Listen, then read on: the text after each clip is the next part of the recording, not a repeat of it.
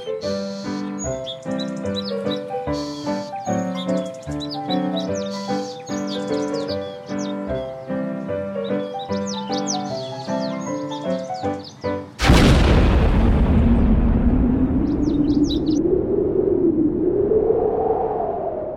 everybody. Welcome to Prep Yourself. with Alexis Holzer. And this is Danny Nelson. Yay! Yay! We didn't melt. we survived the heat wave. Oh my god. I think we're still mid heat wave, though. Well, I'm always hot, so That is true. I can verify that for anyone who hasn't met Lex before. Just hot 24 7 still got it. um, because she runs a high temperature internally. I'm yeah, just kidding. actually, it is. It's 99.9 always. Always. Uh, yeah, it's pretty warm outside. I'm feeling great about it though. Yeah. Every time someone's like, I'm really hot, I'm like, right? It's so good. Yeah, I love so it. So good. They're like, I'm hot. I'm like, did you check out the Spotify playlist that the Office of Emergency Management put together? So no, you good. didn't. Because you're not cool enough. Because it would have cooled you down. I really liked it. Yeah. Mm-hmm. I thought it was going to be all this stuff, like dumb heat songs, but I was like, summer, summer, summertime. a little Fresh Prince. There was there was Heat Wave, you know, some, but it was You fun. have to. There was some um, AFO. Is that one of the bands? Oh, are you talking about um AMFO? We are the worst right now. We know bands. It's cool. nope. LMFAO? No, that's new one. This was old one, like '90s. Like, um, oh, Abercrombie and Fitch. I like girls who wear Abercrombie and Fitch. No, This is when we need Leafs ni- 90s musical Yeah. knowledge. Any movie, 100%. I'll be able to tell you about it. Music. I like all of those guys, like, like Third Eye Blind, Nickelback. Like, they all are like one band to me. oh yeah, They're the same. Mm-hmm. I don't know who they are. me neither. Obviously, when I'm looking at the playlist, what is on here? Yeah, so we put that on our website, Facebook. Uh, check it out; it'll get you through the rest of the summer. And I thought it was cool that you know a city Office of Emergency Management put it together a playlist. They're just so hip, like we are. Yep, totally. reaching out to the young kids, getting them all excited. those all those youngsters who are just waiting for the right mentor in their preparedness. That's who they're 40's the going new for. 30 people. 40's the new. I'm still 15.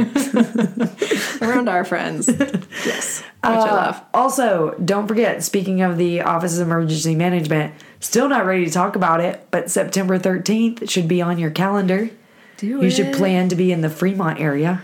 Yeah, there is some questions about. Hey, I already signed up for this basic aid class. I'm like, don't go. Don't get basic aid training. Come to our event. Yeah. um, there will be other basic first aid uh, classes because one of the um, fun things. So don't forget September 13th, put it on your calendar. But as we move on, uh, shout out to our friend Fergie who um, not only got a upgraded first aid kit for our friend group, which is also a so-called sporting league. It's kickball. It's kickball where there's sports that happen. Oh my god. Uh, but we constantly hurt ourselves, and as we get older, it's just like more and more. it's a lot of hurting ourselves. Yeah. And so part of getting that upgraded first aid kit is we're trying to plan a uh, first aid class just for that group of people during Mm-hmm. the off season, which is really nice because all of us are going to be better if there's more people who have knowledge around bandaging up the stuff. Yeah. So if you've been drinking stuff. too much, your buddy also knows basic first aid. Right. Who might have also been drinking, but maybe not as much. Yeah. And you can just keep going down the line until you find a sober ish type person. Yeah. And then they can, you know, heal heal your wounds. Yep. I don't think they're gonna your heal your soul. wounds. Your soul. they're gonna soothe you with their sweet songs.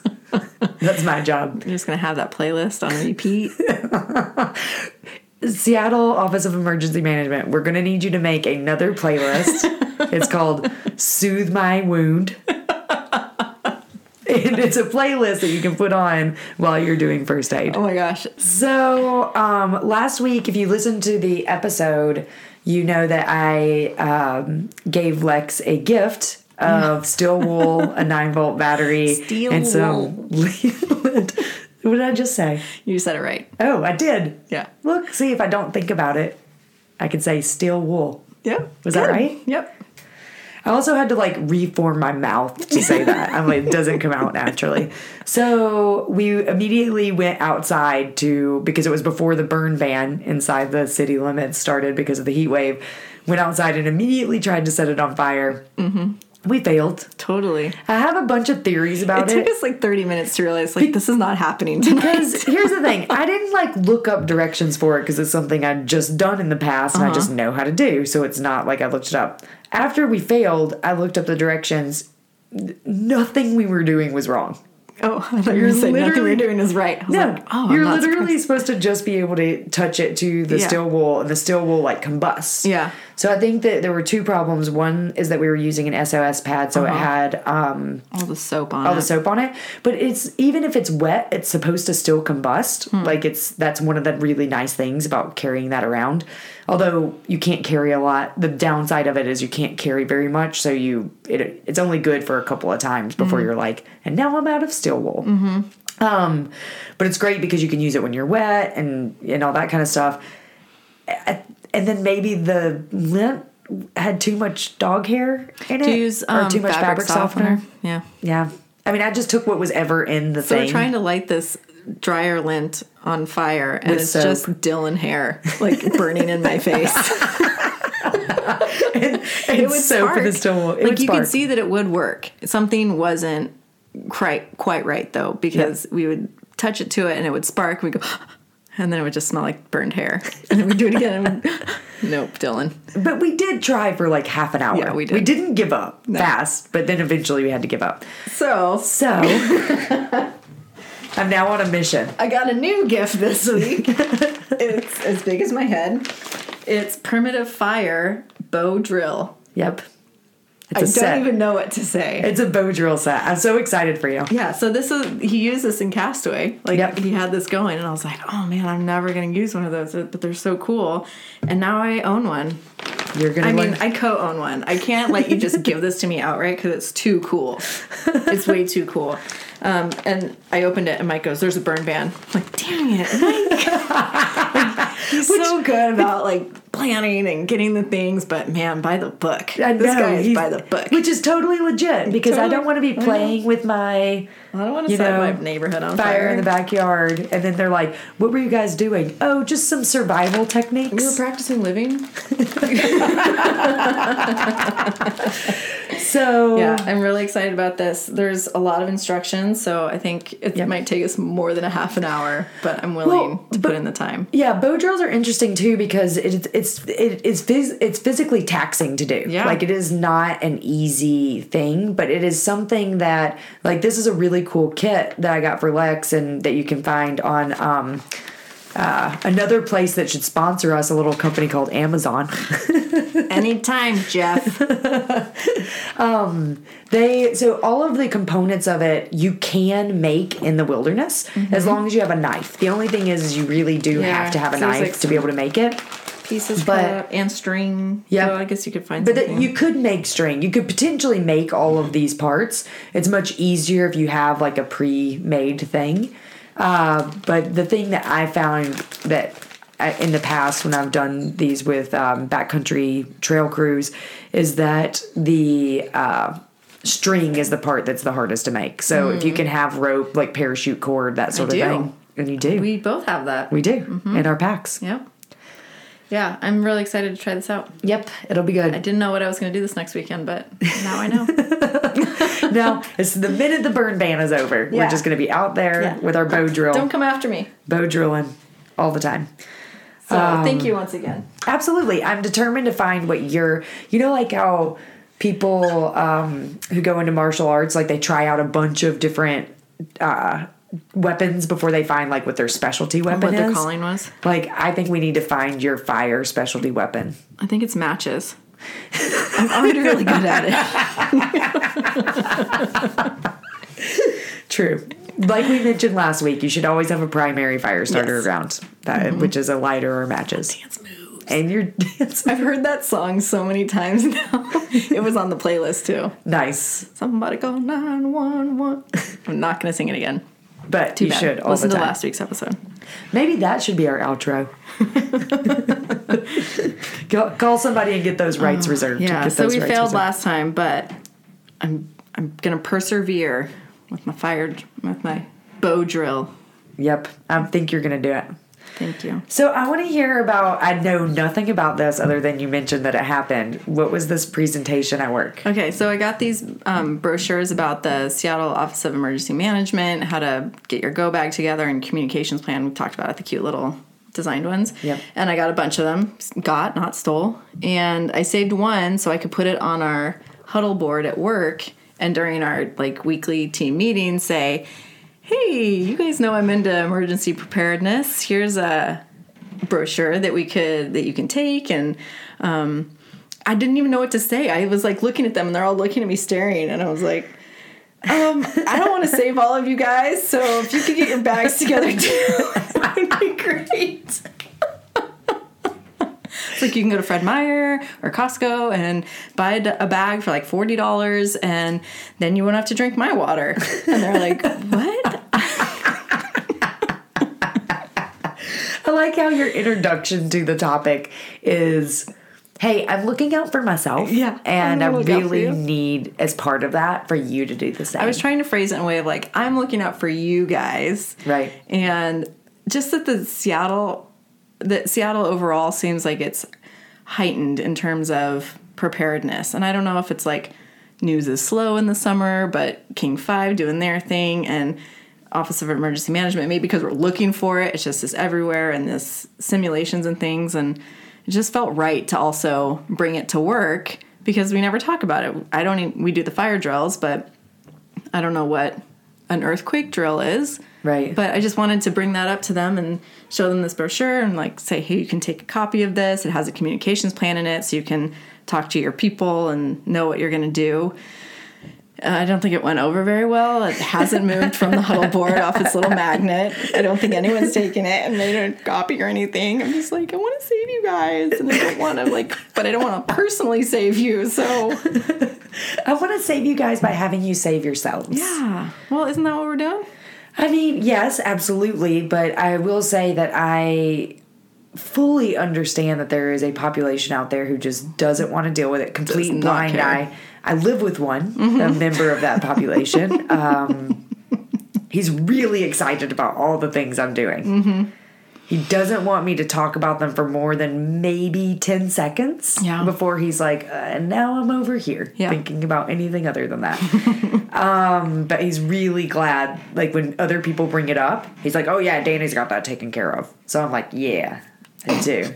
I like it. I got it taken care of. Yeah, so that was kind of my work fail. But then I also did a presentation, sort of, not a presentation, but um, our neighbor had our neighborhood had the night out on Oh, yeah. Tuesday last week, and so again, the brochures. Actually, the one that I took from the uh, SNAP meeting on- Oh, yeah. over the weekend, I took and I made a bunch of copies and went around to my neighbors at the night out and said, "Hey, I'm going to put together this emergency prep thing. Do you guys have your, you know, supplies together?" And no, nobody does really. I think maybe a few people had some water or, or food, um, and but I found out someone on my block is a nurse, and uh, there's a lot of people that uh, build stuff. Oh, that's cool. Um, I don't know. I think that there's a lot of skills around the neighborhood, or, and there's a ton of kids. So I think that we could really benefit from at least getting together one time, having some wine, and uh, talking about how we can be better prepared as a neighborhood. I love it. So I handed out these flyers and said, you don't have to do anything, but when I send out this email, just let me know if you want to participate or not, and we'll host it at our neighbor's house with the big house and make him give us all wine. Thanks, Pietro. he was cool with it. nice. Um, so th- I would say that was a lot. Uh, that went over a lot better than the work one. Yep. So I will say that uh, today, when we were getting ready to sit down for this podcast, we get very thirsty because we're talking so much. So we usually have a beverage. Uh, Lex told me that every bit of wine that we drink now was wine we wouldn't have for our emergency survival. so what are we drinking? Not wine. I was cut off. What I'm saying is, I was cut off from the immediate wine supply. So I'll be bringing my own in the future. Yeah, but I'm excited about this neighborhood thing. yeah, I think it's really cool. Yeah, so I met the lady at the SNAP meeting who she was like, "Well, what block do you live on?" And I told her, and she was like, "You're mine." And I was like, Ooh. "Okay, you seem with it." Um, so yeah, you just get your neighbors together, and someone comes and makes a presentation. I think they help you figure out what skills do people have, what, how can, who's home during the day, who can call, what's your communication plan. So. How many people do you think showed up to your neighborhood thing? Oh, we get a good showing. Yeah. because they're they're pretty good friends around here. Um, I don't know, thirty. Nice. I love that. When we try to do uh, things on our neighborhood block, probably 15 ish, Yeah. maybe the most ever I've seen. think Usually it's- it's, like two families just like in have the lived here for a long time, Yep. and they have kids. They've grown up together, so a lot. It's like let's all get out, have the kids go run around together. We'll be over here barbecuing and drinking beer. Yep. And I'm like, and getting prepared for emergencies. And they're like, okay.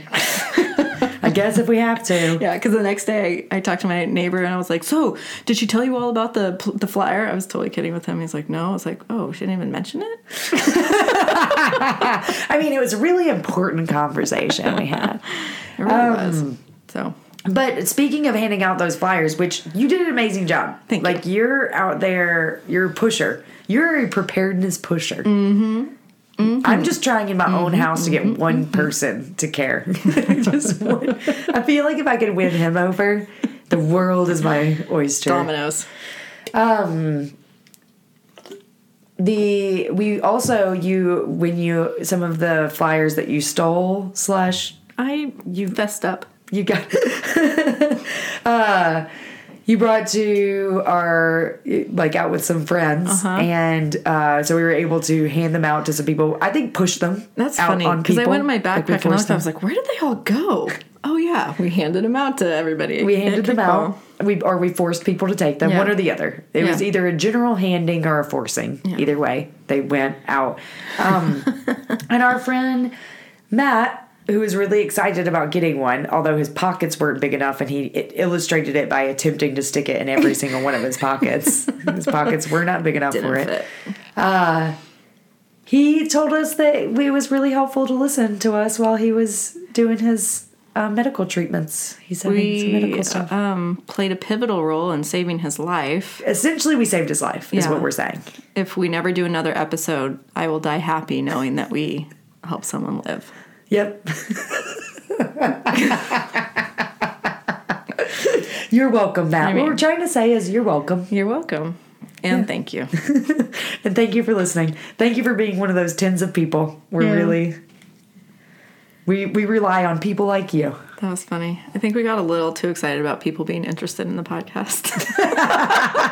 i mean too excited I'm pretty excited. pretty excited. I mean, we do get excited when people mention that they've ever even heard, Heard about the fact that we might have a podcast.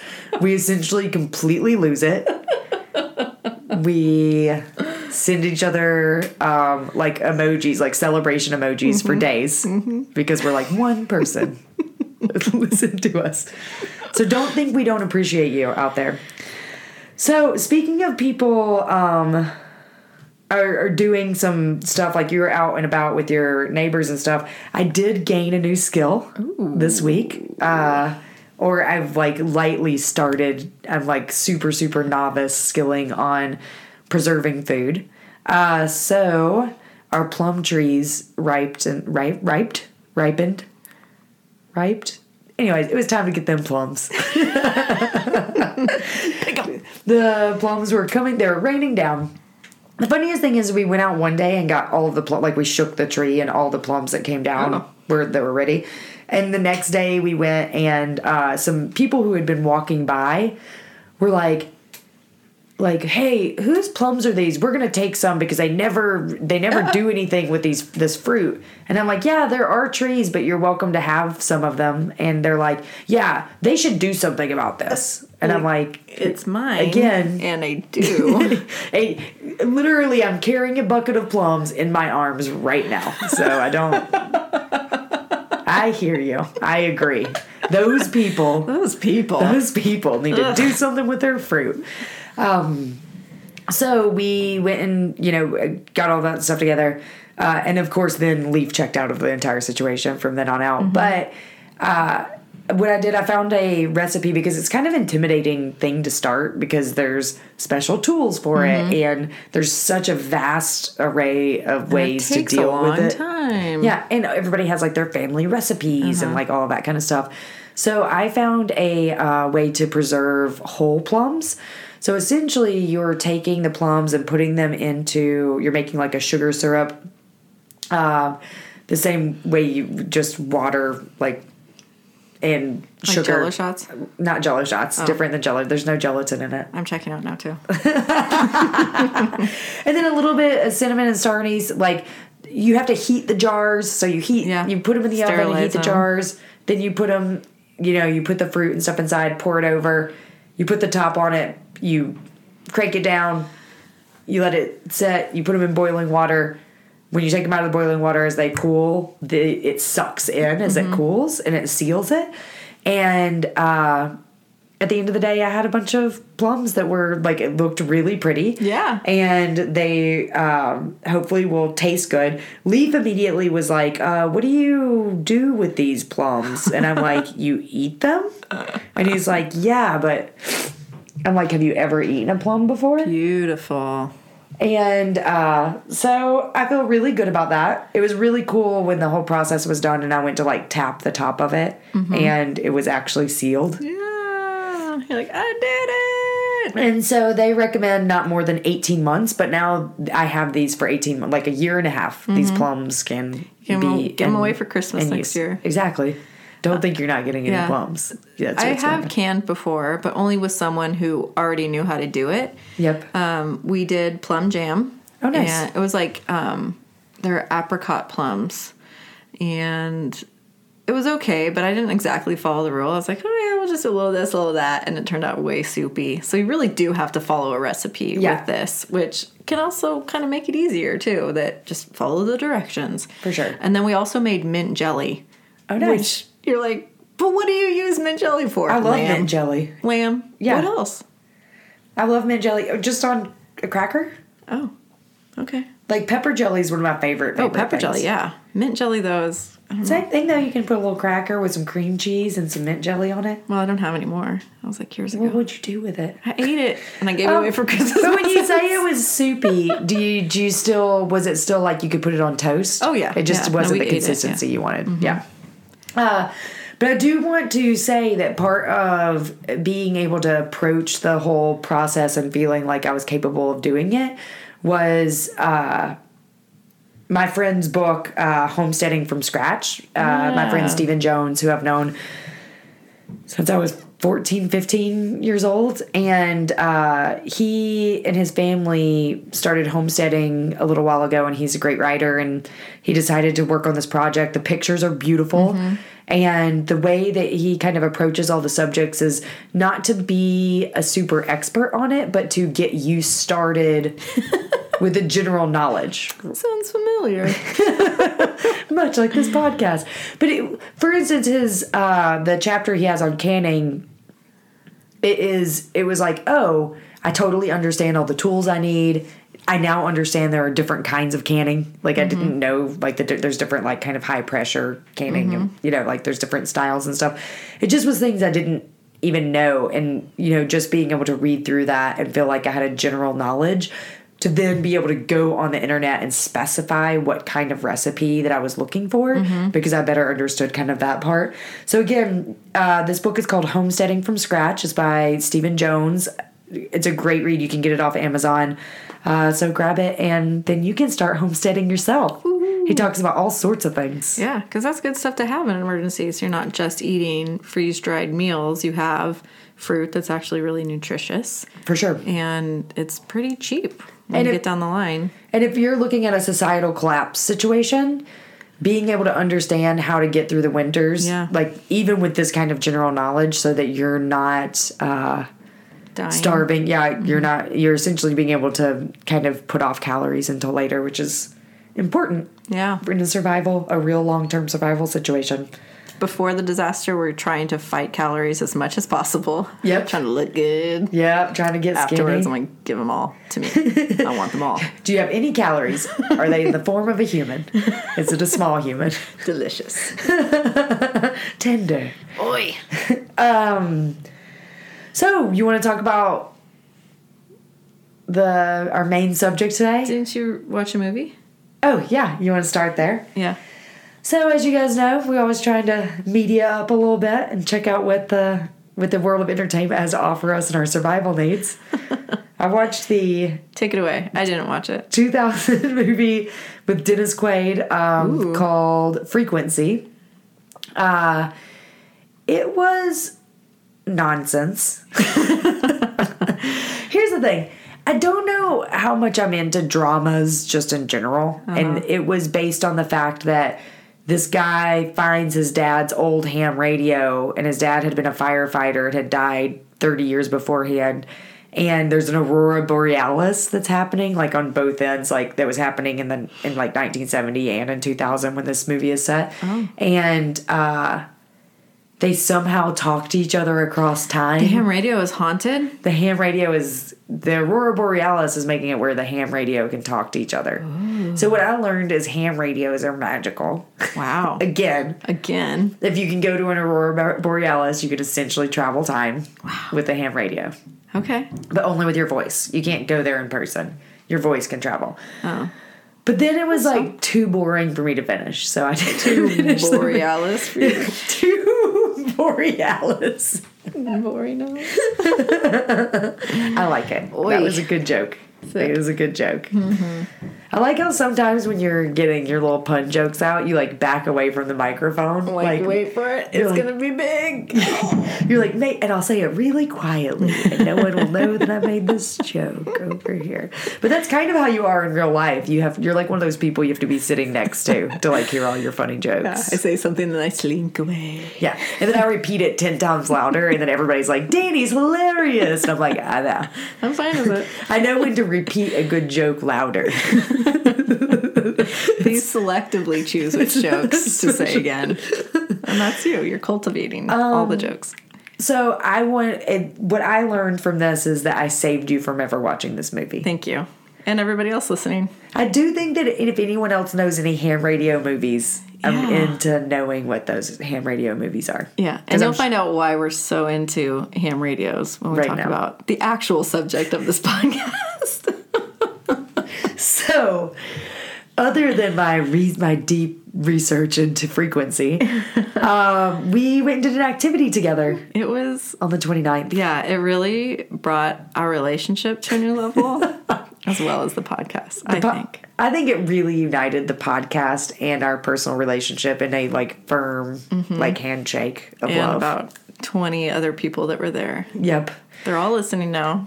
I know it. I know it. They wrote it down. So Seattle has this, uh, and we've talked about it a little bit before. We talked about Seattle's hub system in a very general kind of form of after a disaster, uh, the way that Seattle wants its citizens to deal with uh, the disaster is for them to have centralized locations within their neighborhood to report to.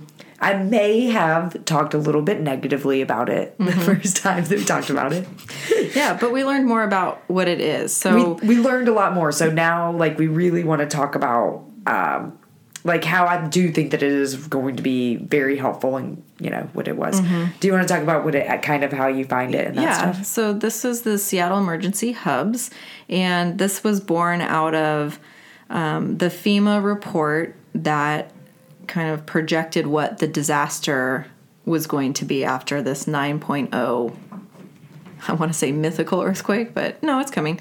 So they want to help prepare for this. So they did this Cascadia Rising, which is the name of the simulation. And their projections were originally that people had to have enough supplies to be in place without any support from the city for three days. Three days, three ways was what they said. After the first simulation, they realized that that was not going to be nearly enough preparation, and what the the systems that they had in place were not going to be enough to reach everybody in the city after a big disaster. So they upped that to seven to ten days of emergency preparedness, which is what we've talked about before, um, to stay in place. But they're also um, trying to bring it more to a local level. So they've set up these emergency hubs within neighborhoods throughout the Seattle area and so we have one in Ballard. We've talked about the Loyal Heights Community Center. Uh, that is one location that people within that neighborhood can go to in order to communicate about emergency needs locally. So the people who were there were volunteers. Um, a lot of them looked retirees and people who have professional training in this area in ham radios, the coolest guys there. Yep. Um, and so people can go to this location. They don't have supplies there. They were very clear about that. You can't come here to get water, but you can come here to tell us that you don't have any water, and we can connect you to someone who has also come to say, I have a life straw, or I have a water purifying system, or I have rain barrels, and they can connect you with other people. So they want to keep these solution, um, you know, these problem solving at a local level because we will not have the ability to call the city of Seattle and say, we need some water in Ballard. And they'll be like, no. Um, and so these local hubs are then com- uh, connected to a spoke, and that spoke is um, Shoreline Community College, I think, or yep. North Seattle Community College. I think it's North Seattle. Yeah, and so um, our local neighborhood hubs can communicate with them about really big emergency needs, like a gas explosion. They're like not something like a simple house fire. I was like, no, a simple house yeah, fire. No, that's simple. Which made me think, oh, that's why they give these fire extinguisher classes so we can learn how to put out fires or learn about fires in general on our own again problem solve at the local level so this neighborhood hub can communicate with the um, with our spoke i guess or right. maybe that's the hub and we're the spokes and then those um, uh, those locations can then communicate with the city of seattle which has seattle. uw they have a spot at uw that is a primary location and then the city of seattle mm-hmm. has their own yeah but they're essentially all of these like ladders of communication are about large scale emergency mm-hmm. um and just like the what like like said they're stressing the fact that you personally having a broken leg that's that's that is not considered an emergency no. in that level of disaster correct it is an emergency. For sure but 100%. they're saying within your neighborhood there's got to be other A people that can help you. there's a doctor there's a nurse there's people with prescription meds there's you know whatever you might need. Um, probably not prescription meds now that i say that. I'm not sharing those. Um, but there but there might be a pharmacist who can Mm-hmm. like access like they can't they don't have it at their house but they can know that hey you actually need dot dot dot and i can get to my Mm-hmm. Yeah. work location or whatever Yeah, so this um, event was uh, on the July 29th, so not this past Saturday, but the one before. Um, and it was a citywide simulation yeah, so they had selected hubs. I think each time they do this, they have different hubs do it. So at our hub, there were the volunteers for that area, but then also two other hubs that were not running simulations. So they gathered together to do this. Um, and so it started at nine and it went till 12. And so Mike was gone and I had to be home with the baby and it was nine and I was like, crap, I gotta go and like do this. And so, you know, I wasn't too stressed about it, but I was like, I'm gonna miss out on like this really What's important stuff. yep. And so he got home and I was like, okay, bye. And I like walked over there and I'm walking past one of the churches and there's this guy standing out there with an orange vest and another woman with him with a clipboard and they have like little lanyards on. And I was like, oh my gosh, okay, this simulation is gonna be like neighborhood wide simulation where they'll be like sending runners out and like we'll be practicing like how to communicate. I'm like, okay, I gotta like be ready for this. And so I prepare myself to come over the hill and seeing like the whole field like with Just, like, disaster, yeah. and all this stuff and all this thing. No.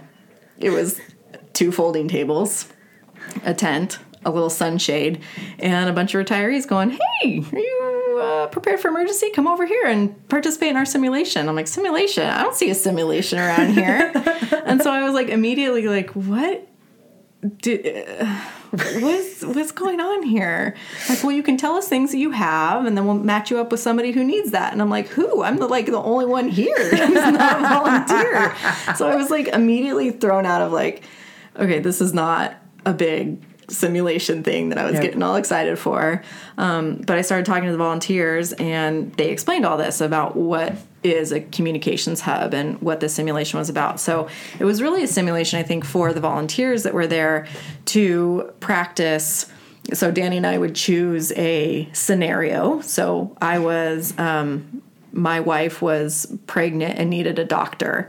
And so I had to tell my scenario to the volunteers there. But you and, were oh, and I was also deaf. Yeah, were deaf, yeah. So they couldn't communicate. So the guy like was talking at me really loud, and I was like, "I'm deaf. I can't hear you." And he's like, "Can you read lips?" And I was like, "Oh, that's good. Yeah, I guess. Yeah, sure, I can read lips."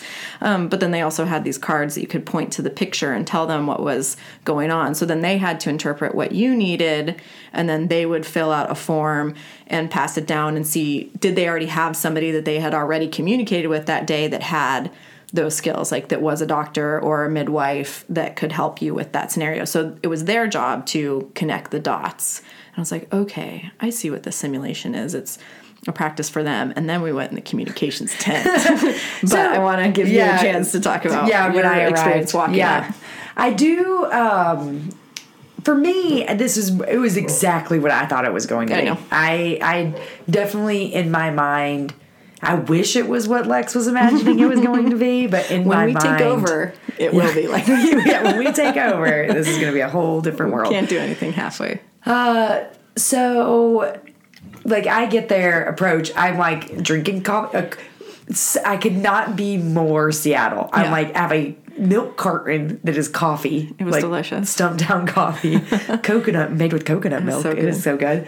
Um, and I'm coming up, and Lex has this look of What is total hilarity and also like I can't wait for you to get over here. Like as I'm approaching, she was already like so excited Yeah. to just be like, wait till you see what's happening over here.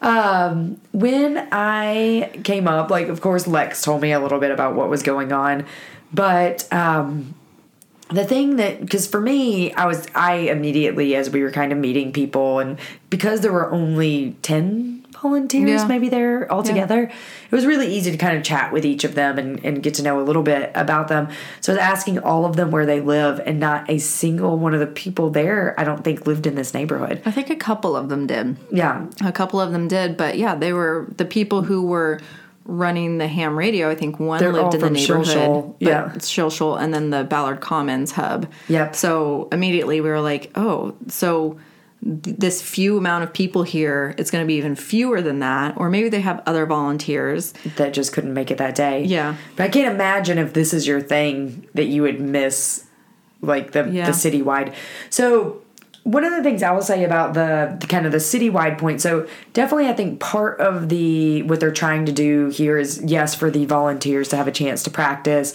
and to kind of work out some systems because this is a brand new thing. Like mm-hmm. they are making it up as they go. Yeah. Like this this hasn't existed before. There's not like a map of how to do this best practices.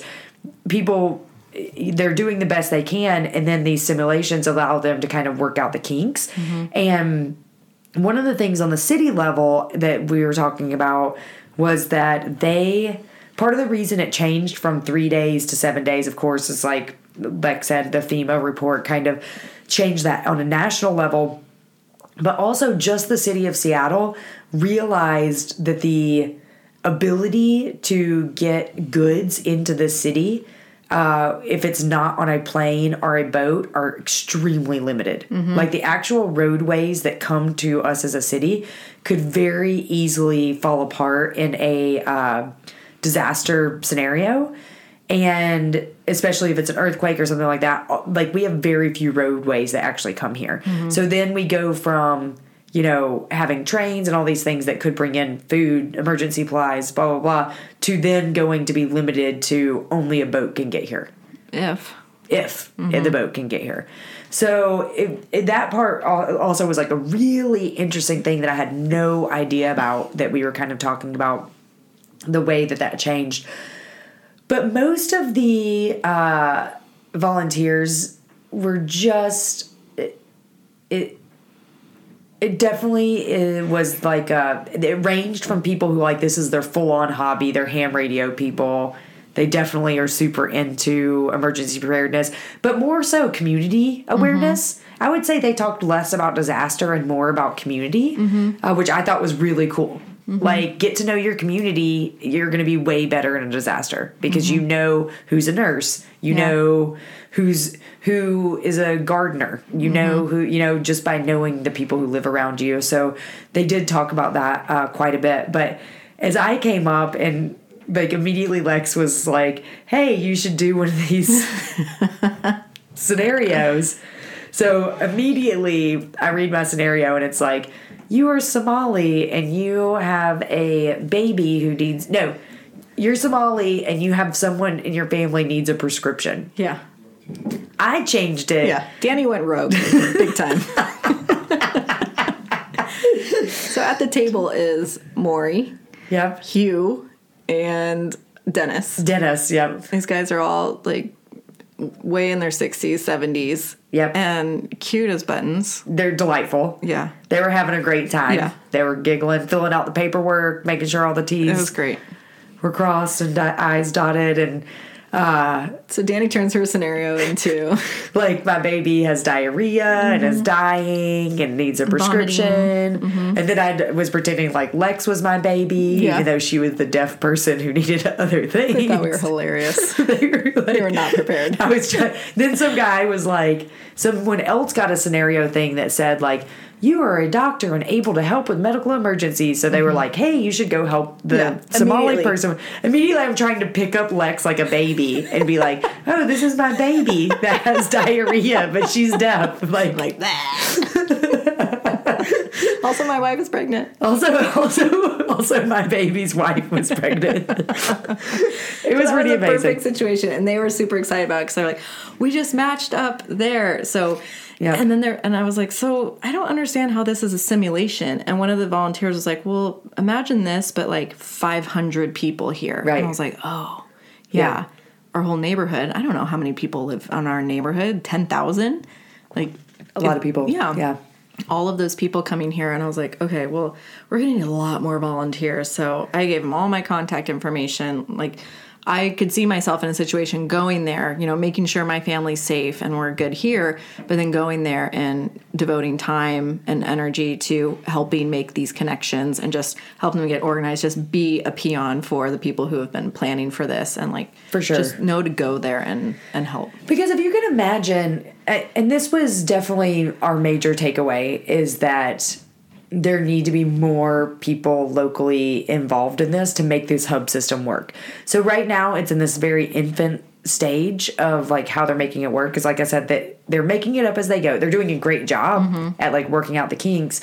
But uh, the more people that are involved on a neighborhood level, the more successful the program is going to be on a whole, but also the more likelihood that it's not going to be pure chaos at these hub locations yeah because people will have an understanding of what they are. I will say, uh, Lex, like touched on this, but having your family secure first. Make sure your family is okay. Make sure you're going there with information that is vital. Both, do you have supplies? Is there, you know, it's. But imagine in a disaster scenario, once you have your family safe, what else are you doing? You might as well go and help your community. Yeah. If you're safe and your family is secure, why not just say, okay, I'm going for four hours now to go? Like, what if you could help one elderly person who is uh, homebound yeah get food from a neighbor who has a bunch of stuff that's going bad? You just and they have a saved dog their life. or a cat. You Yeah. know, you can go and help them with that. So you had to fill out this sheet. I mean, you didn't have to, but we filled out this sheet that said, "What can you do? Can you cook? Do you have tools? Can you take care of kids? What else can you do?" And I was like, "I can take care of pets too. Yeah, Like, I can see a a couple of dogs in the basement with us, chilling. Yeah. Um, Someone you know. gets injured and all of a sudden their dog. Mm-hmm. Like if you could at least know that there was a dog at some address, even if you don't want to bring it to your house, you can at least go walk it and feed it if their um, human has had to go to the hospital or is in some kind of crisis. Yeah. I like how we're like constantly with the pet. Like, how are we saving these Yeah. pets? Doggies. what kind of pet would you not want to take care of? What if somebody was like, snake. you wouldn't take care of a snake? Nope, I'd eat it. It would be delicious. And also, Naked and Afraid makes it look really easy to clean a snake. Yeah.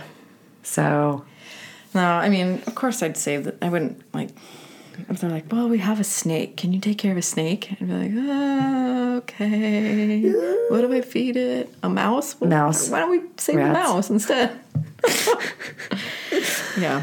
So, um, save, save a mouse, we eat a just had snake. the best time. Okay, so then so we talked to the volunteers and we kind of figure out what's going on, and then we're like, "What's And then in there's that some tent? all-stars. What's in that tent over there?" Then we find out where the superstars are.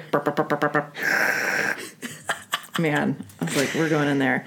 So part of it, they had the auxiliary communication service, and we've talked about this before too. These are the ham radio guys. Yeah. And so they're in this, um, you know, camping tent setup, and there's two guys in there, and then one outside of the tent, and they have these CB radios, and they're um, waiting for communications to come in from the city. So every half hour, right? yeah, every half hour on the half hour, yep.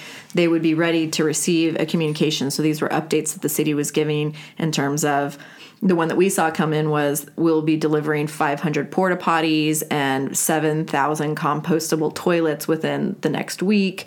They would get this communication from the city and then they would be able to send their communication to the community college hub. They would then sort through all of those communications and then only relay the really important ones back to the city so they would ask for specific updates. The city would. You could give your update to them, then they would give all the updates to them. Yep. Because the city did not want to get And- all of the neighborhoods that's- telling them they what was were going on. really specific about that. Like they are only allowed to report what the city has asked for. Mm-hmm. They are not allowed to do any. There are alternate ways for them. Like uh, they are connected to like more localized fire departments or things like that so that if there's no phone system if the phone system's down they can report things like fires and things but the city you're only allowed to report ex- exactly what they're asking for. So they might ask you, one of their questions might be, how many fatalities in your area? So you're Yeah. reporting known fatalities. They might be asking, um, how many uh, urgent level medical issues you know? So they're they're asking for very specific information and that's the only thing they are allowed to communicate back to the city uh, which is really interesting and i can understand on a city level like okay we have the next half hour where we're only going to be focused on dealing with sanitation. Like we're only going to be dealing with do you have any broken sewer lines? Do you Yeah. you know like whatever and that gives them half an hour to create a scenario for dealing with millions of people and their whatever Mm-hmm. issue. Um, it is scary to think about that on an individual level of like I'm injured My or house my is family on is fire. injured. My house is on fire. Yeah. And it does make me feel like you really have to double down on that like neighborhood, like feeling like you have some kind of unity in your community in your neighborhood. With and double down on your individual responsibility for preventing those things. So they have again these trainings from the OEM about how to turn off your water main, your gas main, and mm, something else. and your sewer, I think. Yeah, I think your sewer. So you don't have a house fire or your house doesn't get flooded if you know something goes wrong. So these trainings are trying to prevent all of these things that the city cannot respond to, Yep. but that could turn into really bad things. And I loved their computer. I had no idea. So the radio is in com- connected to a laptop there, so you can hear the message coming in, but then you can also see it typing out the message. So then they could print that message, hand it out to people, you know, other volunteers that are designated whatever captains, and um, then you can have that record, so you don't have to like sit there and quickly write down everything that you're hearing, which I thought was super smart. really smart. I mean, there was a guy who was still practicing writing everything down because you never know when Something your battery could go out. backups or whatever. You should be able. You should be uh, efficient at a lot of things. You also don't know what supplies any particular person might have there. Mm-hmm. So one guy might have a whole computer set up with the batteries and all that stuff to make that work. Uh, but another another guy might not. Mm-hmm. So you have to kind of keep all of those skills. So I thought it was really cool. Like in the field, they had this. I don't know. Would you say it was twenty foot tall antenna? Oh yeah, That was how they were bringing in the Mm-hmm. the ham radio signal, and then uh, also remember last week when we were making fun of when Mike was like, "Oh, here's our battery backup thing," and we were like, "Sweet." Slash, we have no idea what you're talking about.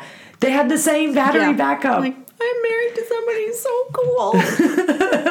they had the same battery backup they were using to actually run their computer system Yeah. and their ham radio and stuff, which I thought was really cool. Yeah. And he they had a whole set of backup batteries. Like it was really cool to see like how even just for the simulation they were like they it was like they brought everything so that they could see it with each other yeah. And know that what they was were looking more for. like the simulation that I was looking for. yep. Like the real time, like, okay, there are people all over the city practicing how to communicate. And I was just sitting there saying, Thank you. Thank you for doing this. Thank you for knowing how to do this. How can I do this? And so you can go through a certification to send messages out, but just anybody can buy a CB radio to receive messages. And I was like, I need one of these because Just to hear it, yeah. Yeah. So then you can also be getting these messages. So you don't necessarily have to go and bother the guys in the tent. Like, what's going on? What's Yeah, going you on? could have you could have your own. And I think they said it was like 50 bucks or something. Yeah, they said uh, with ham radios, you're going to be spending anywhere from fifty dollars to a thousand dollars. You know, depending on what you decide to put into it. Um, and then if you go the whole laptop route and the back, like you know, Mm-hmm. it becomes an investment like any kind of hobby like that is.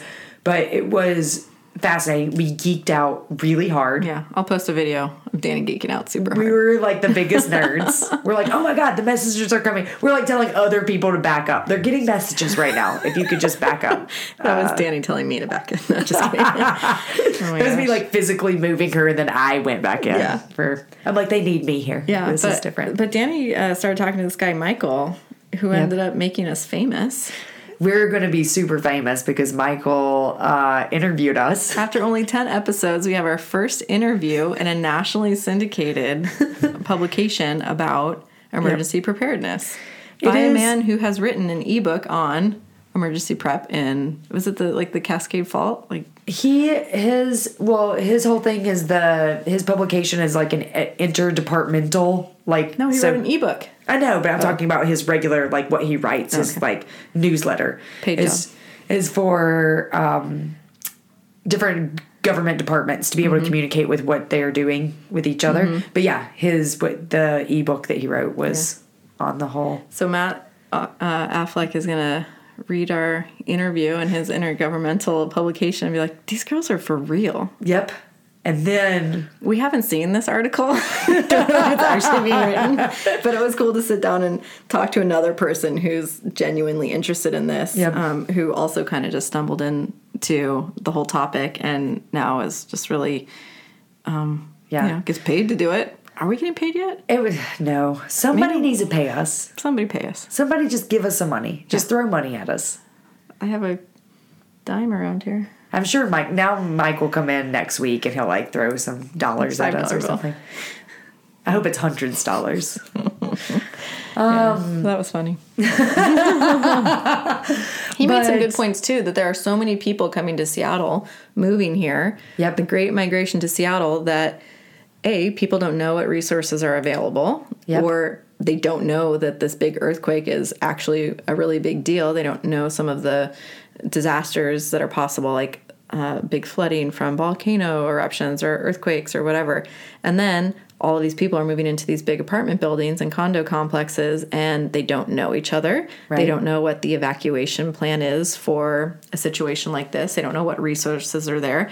And he identified that um, landlords have a really big opportunity to help their tenants or at Right. least organize. He was like, My building organizes happy hours for dogs, but nobody knows Like how to the- get out of the Yeah. building in case of emergency, Emergency right? We're like, we'll come to your uh, your apartment complex and organize this for you.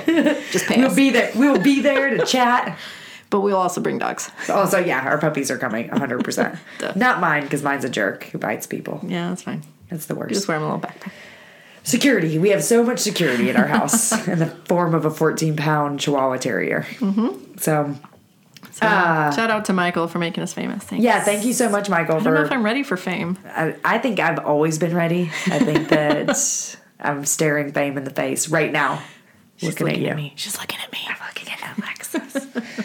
uh, but I think that walking away from the whole simulation experience again, like I feel like I need to invest my own personal energy into like bringing more people together. I think the that for me what is difficult is the Loyal Heights one is not actually my closest one, but I it definitely will be where I come because I would much rather be like a- in a uh, closer place to meeting up with Lex and knowing that I have other friends that are in this area that we can easily find a way to go there uh, together. And I'd rather just put my energy there and help. And, and the more of these simulations that happen, and you get to know each other and you get to know your neighbors and you get to know the people, the easier it will be in an emergency situation to be like, hey, I'm going to take over this position for four hours so that you can go and do Back what your thing sleep. or you know we can hand that off but you know there's not it takes time to build that trust with people and it takes time to uh, organize your thoughts and all that stuff. And it, it creates a shorthand for being able to handle a disaster situation when you're familiar with people's skill level rather than there being a thousand people who show up and you're like, who's a doctor? And now you have to filter through 25 people to find out who's a general med doctor compared to who is a cardiac doctor compared to who got kicked out of their, who lost their medical license because they were overprescribing people on purpose. Danny. I, is that what happened?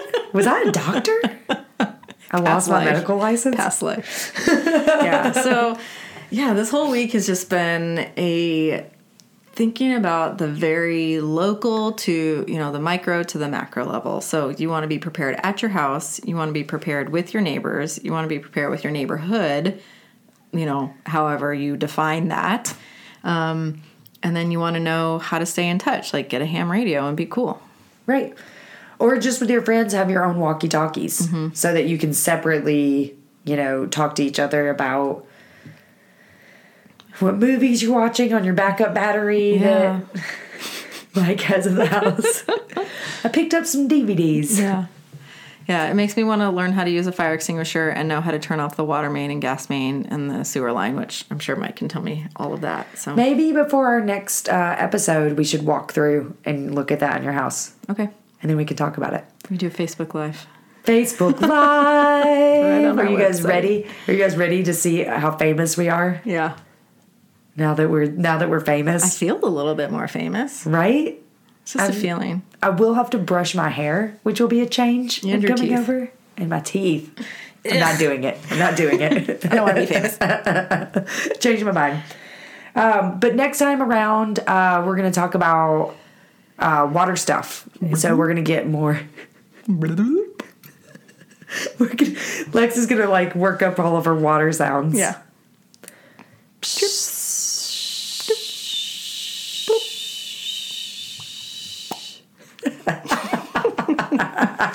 And then we're going to talk about just water issues in the city, how to find it, what to do with it, how to purify it. Of course, Danny's done all the research already. I don't know anything. I got my life straw. I'm ready for you to use that life straw. I think it'll be good. But uh, do you have anything else? Do you think that we missed anything on our simulation? I think that does it. I think it was good. Yeah. I think we had a great time doing it, and I actually all of the volunteers were lovely. Yes. Like, Thank you so much. Thank you so much for being out there and doing it. I wish you all lived in my neighborhood. I'm really, I feel unfortunate that you don't, but maybe that's so that we can take up, you know, more responsibility on our personal, mm-hmm. on a personal level. Cool. All right. So, slowly but surely, keep surviving.